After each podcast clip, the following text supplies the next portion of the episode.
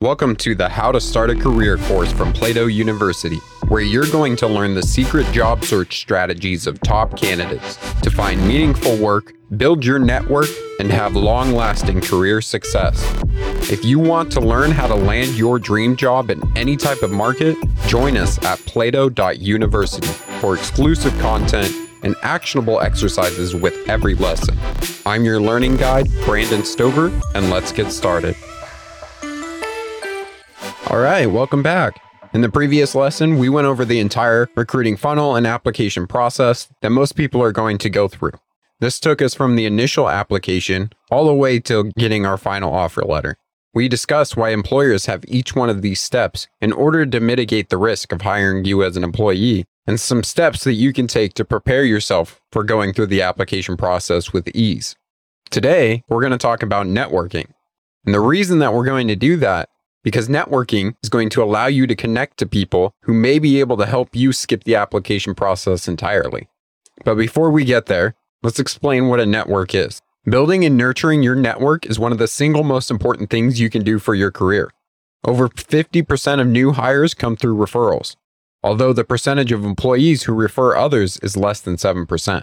A personal network is a set of human contacts known to an individual with whom that individual would expect to interact at intervals to support a given set of activities. In other words, a personal network is a group of caring, dedicated people who are committed to maintain a relationship with a person in order to support a given set of activities. Having a strong personal network requires being connected to a network of resources for mutual development and growth.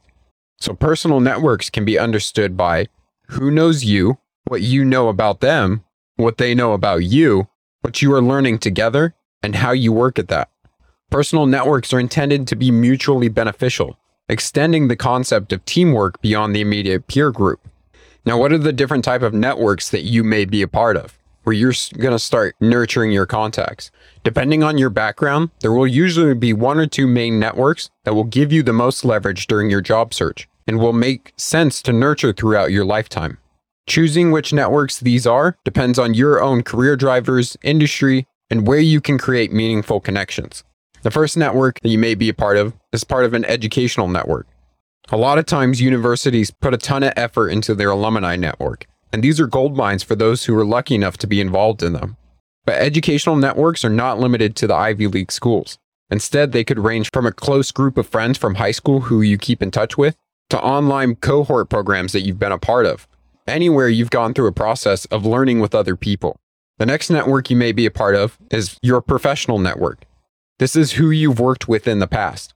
Professional networks might also include vendors you've worked with or partners you've worked with in the different roles in your past companies, groups you've been involved with. For instance, as an architect, you might have been a part of AIA, and there's plenty of other industry networks that you may have been a part of at your work or meetups that you've attended, in person and virtual, and contacts you've made through these events. You could have also gone to professional conferences and made contacts through those as well. Next is your personal network. These can be friends, families, neighbors, or even old girlfriends and boyfriends that you may still be on good terms with. Your personal network is often your strongest. Depending on your career goals and life circumstances, your personal network may not produce a direct introduction to your next job, but is often good at helping you connect through those loose ties, which we'll go over here in a moment. You also have your virtual network. These could be your different social media channels, but it may also be forums and other things that you're a part of where you're working with a community and discussing different ideas. Those people probably have jobs, and because of your shared interests, are more likely to help out if you ask. Additionally, you might be part of some civic, social, volunteer, religious, or other special interest networking group, whether that's online or off. These are all great places for you to start building up a contact list of people you'd like to keep in touch with and enter in a mutually beneficial relationship where you're helping each other over your lifetime. But why would you do this? Why would you spend time networking? Why is it the number one thing that you can do for your career? Most jobs are filled because someone in the company knew someone who would be a great fit for the job. I don't know about you, but if someone told me that most jobs are filled through networking, my next move would be to figure out how to be one of those referrals. The way to do this is through networking. This is why networking is king. The bigger your network, the higher your chances of being referred for positions that you apply for. Having a network allows you to skip the application process that we talked about in the last lesson. It dramatically reduces the amount of time that it's going to take you to get a new job. But the only way that this works is if you actually go through networking practices, building relationships between other people. You need to dig the well before you get thirsty. Now, what about weak ties or loose connections? People that you're not entirely acquainted with, but may have a connection through one of your connections. Let me explain this a little further. In social networks, you have different links or ties to other people. Strong ties are characterized as a deep affinity, for example, family, friends, or colleagues. All those different networks that we just talked about earlier. Weak ties, in contrast, might be acquaintances or a stranger with a common cultural background. The point is that the strength of these ties can substantially affect interactions, outcomes, and well being. It makes sense that weak ties are valuable when it comes to things like landing a new job. Those you already have a strong tie with are usually within the same social or professional circles, accessing the same information as you do. Whereas acquaintances, friends of friends, or the person sitting next to you at the bar are usually privy to information that you don't already have. In the book Give and Take Why Helping Others Drives Our Success by Adam Grant, he discusses a study that showed that 17% of people heard about a new job from a strong tie, whereas 28% of people heard about opportunities from a weak tie. Acquaintances will always know about more opportunities and be connected to more diverse crowd than your strong ties will. So don't be afraid to tap into acquaintances that you barely know, friends of friends, or maybe some strangers that only share one thing in common with you. Your job is to sort of be like a detective and get the most information about the world as you can so that you can find opportunities in places that you weren't already looking. We talked about the different networks that you might be a part of and that you can start tapping into, but who should you be connecting with in these networks? Intelligent networking means you look to form relationships with people in your profession and industry at many levels. Almost anyone in your industry or location can be useful, regardless of title or experience. But the people of most interest will likely fall into these categories. Number one are people who hold job titles that are one, two, or three levels above your own because these are the people that are most likely to have relevant jobs and be in a position to hire you now or in the future.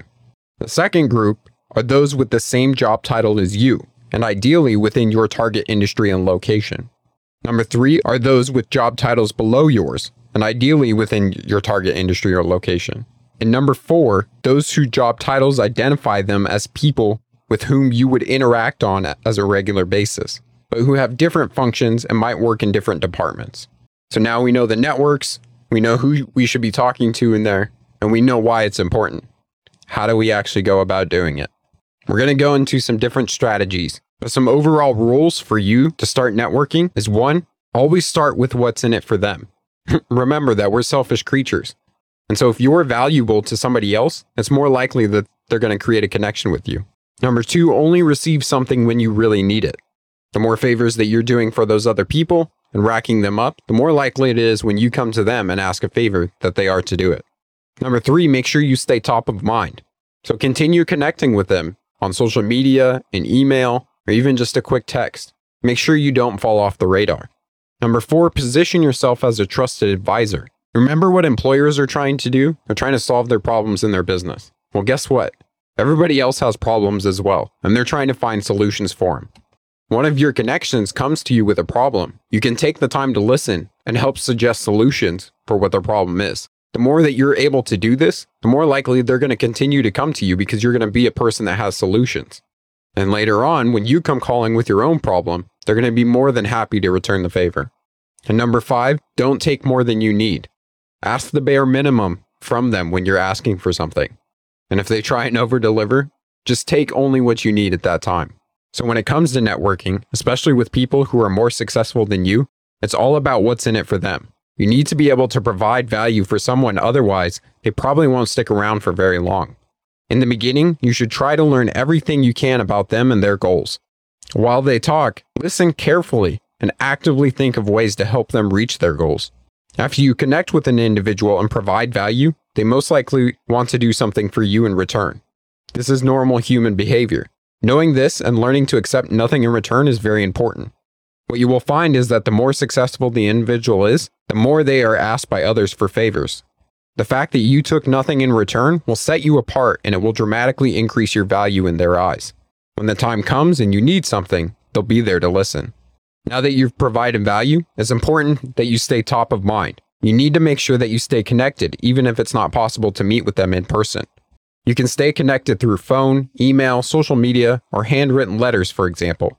Ideally, you want to position yourself as a trusted advisor so they can have more of a reason to stay connected with you.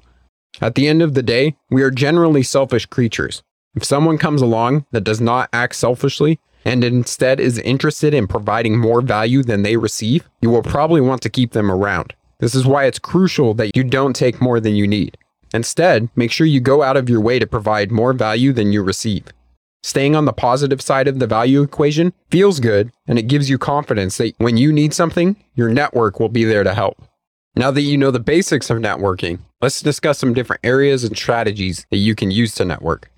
Let's first talk about LinkedIn. We set up a long time setting up our profile here, so we want to use it to the best of our ability. LinkedIn allows you to target specific individuals that you want to meet. When you first want to connect with somebody, do some research about the individual you're trying to connect with. Here, you're trying to find some commonality between you two. Did they attend the same university, from the same hometown, have the same interests? You get the point. Finding common ground with these people will increase your chances of them replying. After you've done your research, start engaging with these people on LinkedIn. Before sending them a message, Engage with them by liking and commenting on their posts. After a week or so of doing this, then send a message. And this message needs to be carefully crafted. You want to make sure it's personalized and talks about things you have in common. You also want to make sure the message is short and to the point as possible.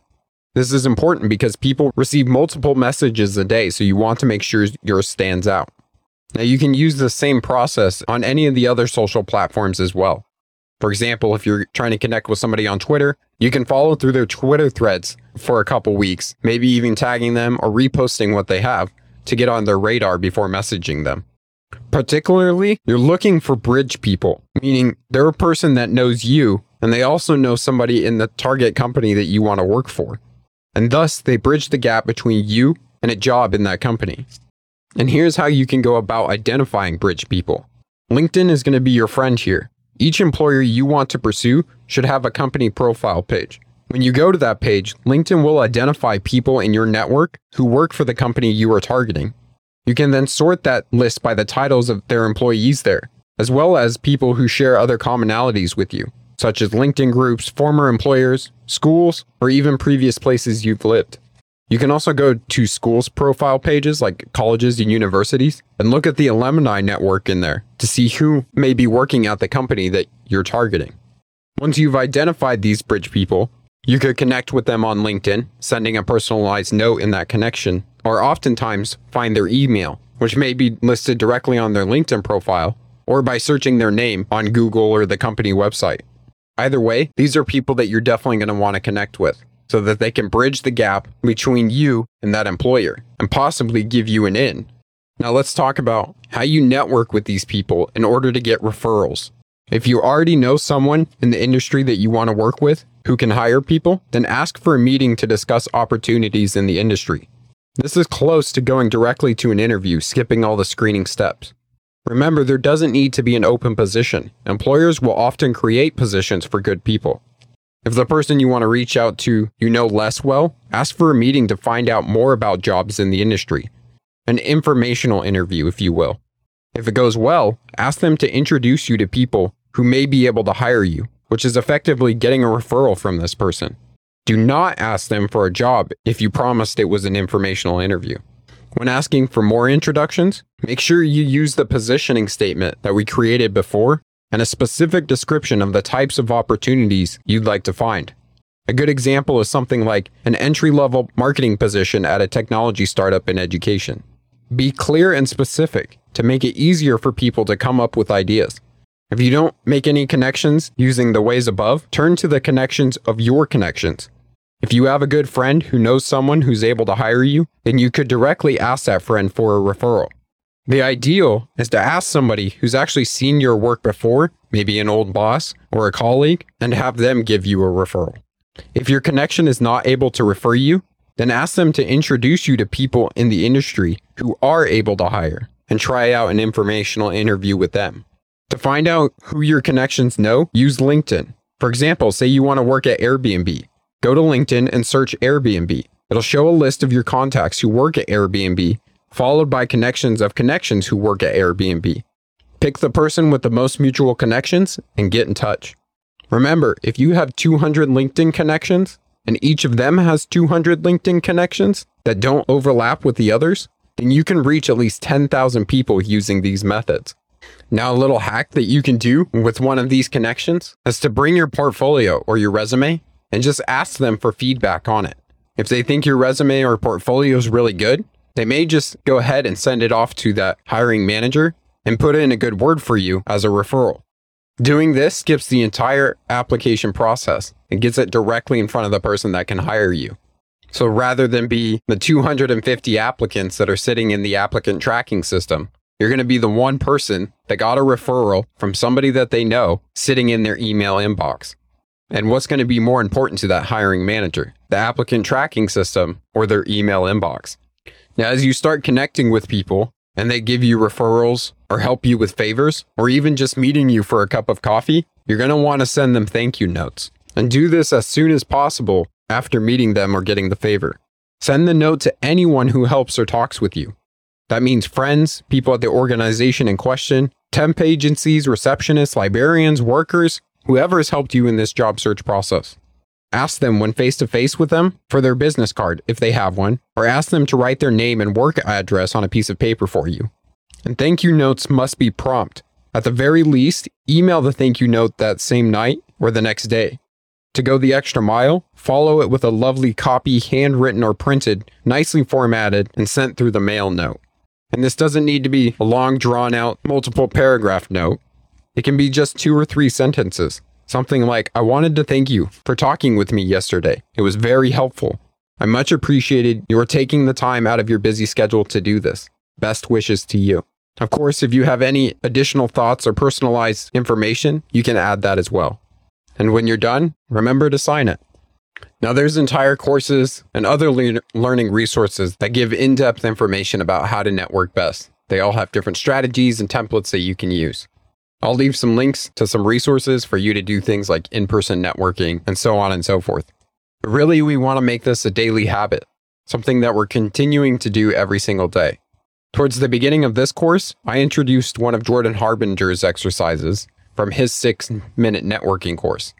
And this was the Connect Four, reaching out to four people who are old contacts of yours that you haven't talked to in a long time and just seeing what they're up to, what kind of problems they have going on, and maybe how you could help.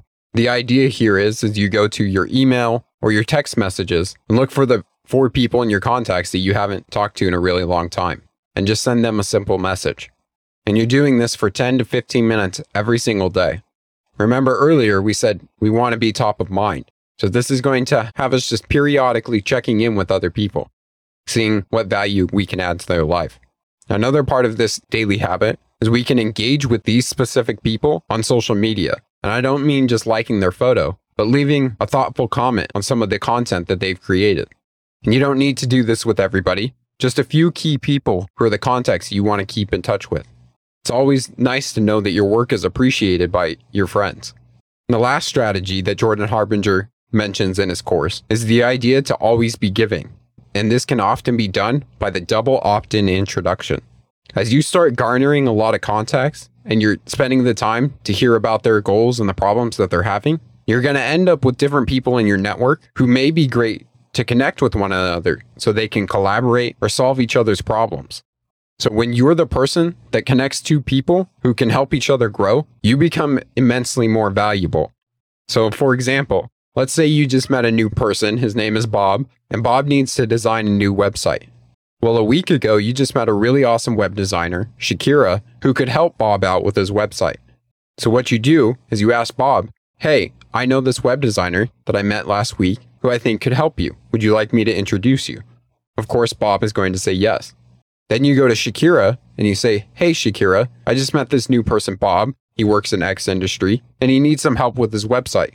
Would you mind if I introduced you to Bob? And Shakira is probably going to be like, Yeah, I would love a new client. So then in email, you introduce Bob and Shakira. You tell them the reason that you're introducing them. Bob, Shakira can help you with websites. Shakira, Bob is looking for help with his website. And you let them go from there. Then those two are probably going to go off and work together. And when Bob ends up with an awesome new website and paid Shakira some money, they're both going to really thank you because you're the one that introduced them. But this really took no extra effort on your part, besides sending out a few emails. But to the value to them was immense. So this is a really easy way to start leveraging the network that you're creating and providing value to other people.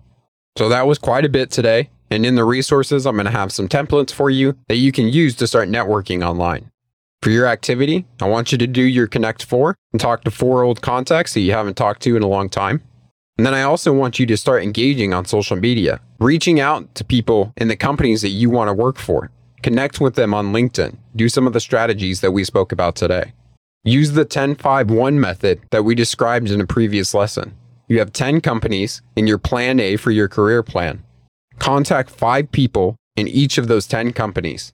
And with those five people, try and have at least one conversation with that person, gaining some information and trying to get a referral from them. So remember, that's 10 companies, contacting five people at each one of those companies, and having at least one conversation per company. Thank you for taking the How to Start a Career course. To get everything you need for your job search, including advanced resources, personal coaching, and a community of passionate learners, then visit plato.university slash courses slash career and join us for free. Again, that's plato.university slash courses slash career. This course was produced by Plato University, where students turn passions into purpose and learn skills to change the world. Learn more at plato.university.